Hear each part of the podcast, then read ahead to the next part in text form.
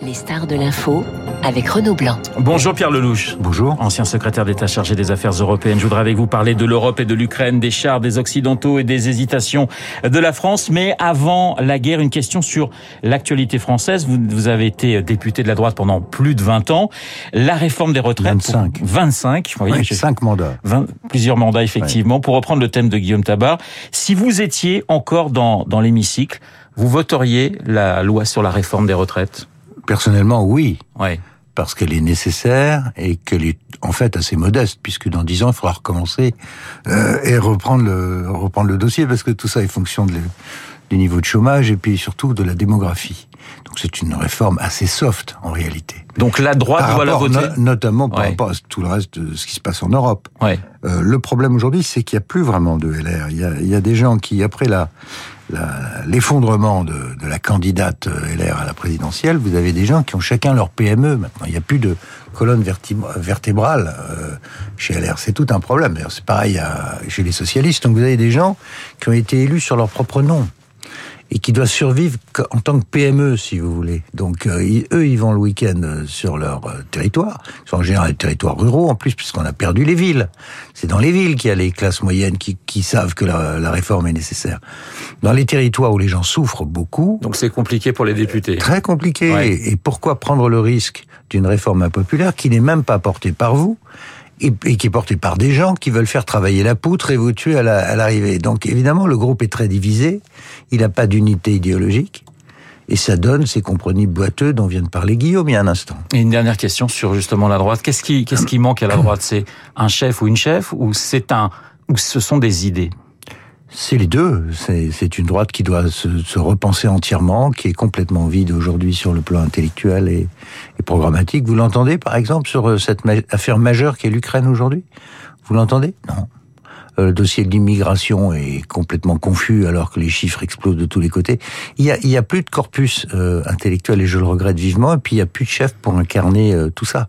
Euh, moi j'ai vécu euh, le début de ma vie politique, c'était avec Jacques Chirac. On pense qu'on veut de Jacques Chirac, mais c'est un formidable leader et qui était capable de rassembler des gens autour de lui.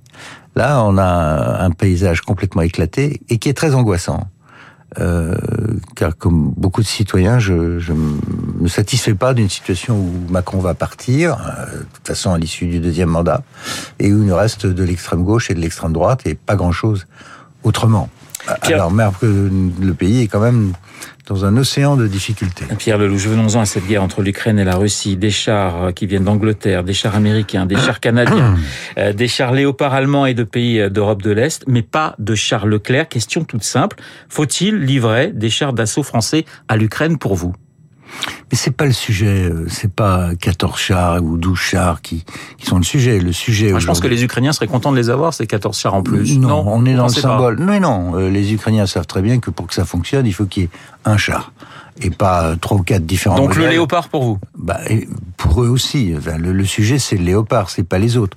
Le- le- les chars américains, vous les, vous les verrez pas arriver. Probablement jamais, peut-être à l'automne. Ils servent d'alibi politique à Scholz pour prendre la décision de livrer quelques chars allemands et surtout d'ouvrir les vannes pour que les autres léopards dans les autres armées européennes soient livrés aux Ukrainiens. Alors je poser la question Et- différemment. Si vous n'êtes pas pour les chars Leclerc, vous êtes pour l'envoi des chars léopards en Ukraine? Non, attendez. Euh, J'essaye d'expliquer Ouais. que pour que ça fonctionne, il faut qu'il y ait un seul modèle de char et si possible un seul modèle de munitions, sinon vous en sortez pas. Ouais. Donc là, on est dans le symbole. Les Challenger anglais, c'était pour amorcer la pompe des autres chars allemands. Les Américains ont les, les, les, les Américains ont donné un écran politique qui permet à Scholz de prendre cette décision, qui pour les Allemands est tout à fait énorme. Car il faut quand même penser à l'histoire de tout ça. Il y a 80 ans, au mois de juillet, les plus grandes batailles de chars de la Deuxième Guerre mondiale ont été livrées juste à côté, à Kursk. Il y avait, tenez-vous bien, pas 100 chars. Il y en avait, il y avait 6000 chars, 3000 de part et d'autre, 4000 avions, 2 millions d'hommes. Ça a été une bataille terrible, le front de l'Est. Donc quand on parle de chars euh, léopards allemands à l'Est, c'est sûr qu'en Allemagne, ça soulève un problème. Ici, c'est un peu abstrait. Donc la question ensuite pour les Français, c'est est-ce qu'il faut ajouter des Leclerc? En fait, les Leclerc, c'est aussi un symbole de l'engagement français dans ce qui est. C'est ça qui est important dans cette histoire. C'est pas le, le nombre de chars ou le, ou le type de char, tout ça, c'est de, la, de la tambouille politico-militaire. Le vrai sujet, c'est qu'à ce stade, le Pentagone et les Ukrainiens sont en train de mettre en place une stratégie qui consiste à, entre guillemets, reprendre la dynamique. Pour l'instant, le, front, il est gelé après les succès remportés par les Ukrainiens en mars à Kiev et cet été à Kharkiv et à Kherson. Le, le front, il est gelé depuis deux mois. Les Occidentaux sont arrivés à la conclusion que le temps joue en faveur des Russes, oui. qu'il faut en sortir, et la décision a été prise d'aider les Ukrainiens à percer les défenses russes, donc les chars. Alors, est-ce que je peux vous poser une question toute simple? J'ai bien compris que pour vous, effectivement, pour être efficace, il faut un seul modèle. Il faut... C'est pas seulement pour moi, c'est pour oui, pour une armée. Oui, oui ce que vous m'avez expliqué. Mais vous, personnellement, en tant qu'ancien secrétaire d'État chargé des affaires européennes, vous dites oui, il faut livrer des chars à l'Ukraine. Je dis qu'en passant d'une stratégie d'aide de l'Ukraine à se défendre à une stratégie offensive, qui comportera demain des avions, parce que Zelensky demande déjà des avions, on est en train de glisser dans quelque chose de différent et de potentiellement dangereux. Ça s'appelle un engrenage. Euh, les... Cette décision a été prise. J'ai été contre. Euh, j'ai dit attention. Il y a une. Le moment est venu, il me semble, d'essayer d'en sortir autrement par la diplomatie. Mais il y a une telle montée de la pression des deux côtés qu'aujourd'hui, les Occidentaux ont pris la décision sans consulter personne d'ailleurs, en tout cas pas les peuples. Hein. Tout ça a été pris entre la Maison Blanche et différentes chancelleries, de passer une stratégie offensive et de donner aux Ukrainiens les moyens d'une offensive pour percer les défenses russes, reprendre ce qu'il s'appelle le corridor russe, c'est-à-dire euh, essayer de reprendre la Crimée. Je dis qu'en faisant cela, nous, nous, nous sommes en train de nous engager dans un engrenage. On bascule dans la guerre pour vous?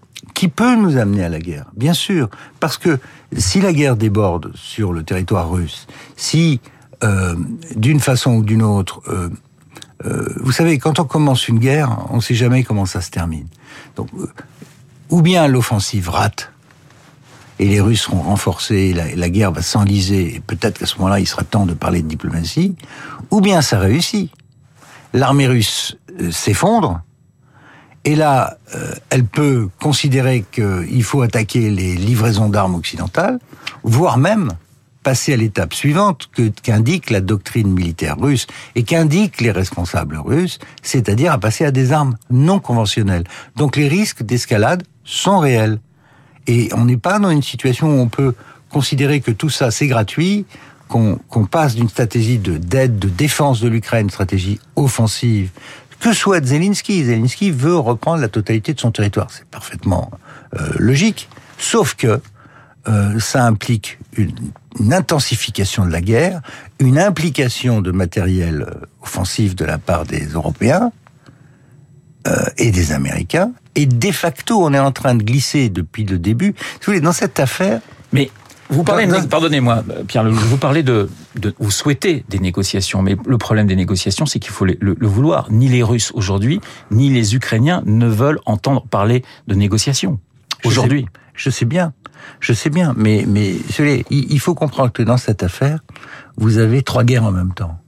Vous avez une guerre entre l'Ukraine et la Russie qui est très ancienne, qui remonte euh, à la première indépendance de l'Ukraine il y a, il y a 100 ans, et peut-être au-delà. Mais enfin, depuis, le, depuis la création de l'Ukraine, il y a une tension entre l'Ukraine et la Russie. La Russie n'accepte pas que l'Ukraine soit autre chose qu'une dépendance sous son influence. Il y a une guerre aussi à l'intérieur de l'Ukraine entre les Ukrainiens de l'Ouest et ceux de l'Est. Et puis c'est devenu, depuis les élargissements de l'OTAN, depuis les révolutions oranges de 2004, où j'étais, euh, depuis Maïdan en 2014, une sorte de, de conflit larvé, non déclaré, entre les États-Unis et l'OTAN et la Russie. Donc là, aujourd'hui, on est passé dans une phase brûlante, puisque les Russes ont, ont attaqué depuis février. Donc on est dans une guerre de facto, dans une guerre par procuration, je pèse mes mots, une guerre par procuration non déclarée entre les États-Unis et l'OTAN d'un côté, la Russie. donc la France, parce qu'on est dans l'OTAN. Donc, donc, la France, parce que la France n'a pas fait entendre un autre discours que celui de je me joins aux sanctions, j'envoie des armes. Et Mais il aurait, pardonnez-moi Pierre Lelouch, il fallait pas se joindre aux sanctions, il fallait pas envoyer des armes à l'Ukraine, il fallait pas les aider à se défendre contre les Russes. Non, non, mais je vous pose la question. Oui, moi je vous réponds. Je vous réponds, on peut aider l'Ukraine sans rompre avec la Russie. Ça, c'était une politique qui vous permet, le moment venu, d'être le médiateur. Je constate. C'est ce qu'on a reproché à Emmanuel Macron, d'ailleurs, pendant des mois, en disant. Oui, sauf qu'il a jamais été au bout de cette logique-là. Comme toujours avec Macron, il y a les deux. C'est ce qui est quand même très regrettable, pardonnez-moi, parce que je le connais bien. Le gaulliste dans cette histoire, c'est le Turc. C'est Erdogan, mais j'ai pas d'amitié du tout, dit d'affection pour euh, Erdogan, que je connais. Mais dans cette histoire, qu'est-ce qu'ils ont fait, les Turcs? Ils ont aidé militairement les Ukrainiens en livrant des drones, et très efficaces. Ils ont fermé le détroit du Bosphore, ce qui interdit à la marine russe de se renforcer en mer Noire. Mais ils ont jamais ils sont jamais entrés dans les paquets de sanctions, donc ils continuent à avoir du gaz et du pétrole, ils continuent à commercer, et ils servent de lieu de négociation pour les entretiens politiques, ou quand il s'agit par exemple de livrer du blé, bah, c'est à Ankara que ça se passe et pas à Paris. Moi, je vais vous dire, euh, je suis un vieux gaulliste, je regrette que le gaulliste soit allé dans le Bosphore plutôt que nous, on, a suivi le... Mais en tant qu'ancien gaulliste, vous pouvez peut-être comprendre aussi que les Ukrainiens aient envie de se défendre contre une agression russe et qu'ils demandent l'aide euh, des pays européens. J'ai une dernière question. Je suis pour les aider. Je, je, on peut faire les deux. On peut les aider. Là, on est en train de passer dans une phase offensive, et je pense que cette phase offensive est risquée elle a été décidée. Moi, j'ai pris mes responsabilités en disant attention, il peut y avoir un risque d'escalade. J'espère qu'il n'y aura pas d'escalade. On verra bien. Je peux vous poser une dernière question. Malheureusement, on est pris par le temps. L'Europe, puisque vous avez été euh, secrétaire d'État chargé des affaires européennes, est-ce qu'elle vous a surpris depuis un an? L'Europe, elle, elle va changer radicalement à l'issue de ce conflit. Le centre de gravité est passé à l'est, vers la Pologne, les États baltes. C'est eux qui tirent et c'est eux qui tirent la, la barque avec euh, Madame van der Leyen qui en plus amplifie la chose et qui est devenue la, la elle s'est proclamée chef de guerre avec en, relayant les messages de l'est de l'Europe. Le, le, le franco-allemand dans cette histoire s'est beaucoup affaibli. Avec le poids des Polonais et des Baltes, l'Amérique est devenue une sorte de membre officieux à la table du Conseil européen. Regardez ce qui s'est passé sur les et tanks. Ça sera le mot de la fin. Mot de la fin. Le week-end dernier, nous avions la célébration grande pompe du 60e anniversaire du traité de l'Élysée. La question des chars n'a même pas été abordée. Trois jours plus tard, c'est après la décision de Biden de livrer quelques chars que la décision allemande est prise. Ça veut dire quoi? Ça veut dire que cette guerre, elle est pilotée par les Américains.